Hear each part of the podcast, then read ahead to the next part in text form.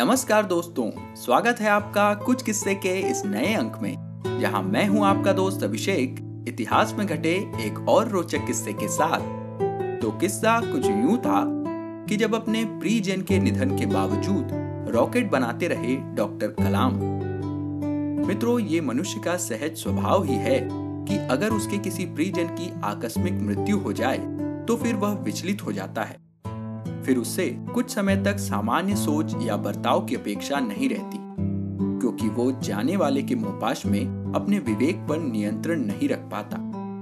किंतु जो लोग महान होते हैं दोस्तों, वे ऐसी विकट स्थिति में भी अपने विवेक पर पूर्ण नियंत्रण रखते हुए देश या समाज के लिए अपने महान उद्देश्य में जुटे रहते हैं। पूर्व राष्ट्रपति और महान वैज्ञानिक डॉक्टर APJ अब्दुल कलाम भी ऐसे ही विरले व्यक्तियों में थे, जो बहुत भावना प्रधान होने के बावजूद अपने प्रियजन के चले जाने पर विचलित हुए बिना रॉकेट बनाने का काम करते रहे। दोस्तों, किस्सा सन 1974-75 का है।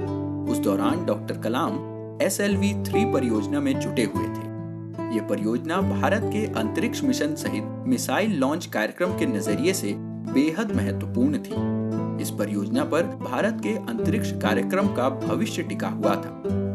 परियोजना के एक महत्वपूर्ण हिस्से का नेतृत्व स्वयं डॉक्टर कलाम कर रहे थे।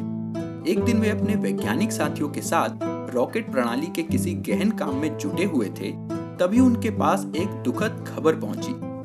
उन्हें बताया गया कि उनके बहनोई जनाब अहमद जलालुद्दीन का निधन हो गया है। अहमद जलालुद्दीन वही व्यक्ति थे जिन्होंने छात्र जीवन के दौरान पढ़ाई में डॉक्टर कलाम की बेहद मदद की थी। वे छात्र कलाम को हौसला देते और बड़े सपने देखने के लिए प्रेरित करते थे।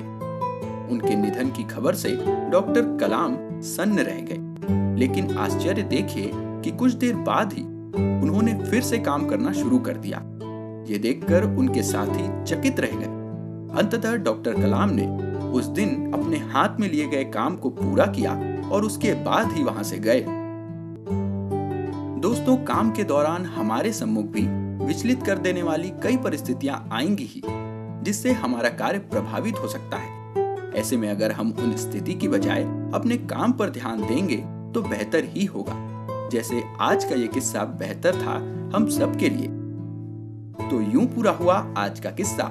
अगर आपको ये और हमारे पिछले किस्से पसंद आ रहे हैं तो इसे अपने यारों दोस्तों के साथ जरूर शेयर करें। अपनी प्रतिक्रियाएं हमें कमेंट्स के जरिए बताएं, और अगर इसी तरह के और भी रोचक किस्से आप सुनना चाहते हैं तो हमारे चैनल कुछ किस्से को फॉलो या सब्सक्राइब करें और नोटिफिकेशन जरूर ऑन कर लें, क्योंकि अगले किस्से में आपको बताएंगे कि संसद में हुए हमले में किसने अपनी बजाय दूसरों की सुरक्षा को दी थी तरजीह।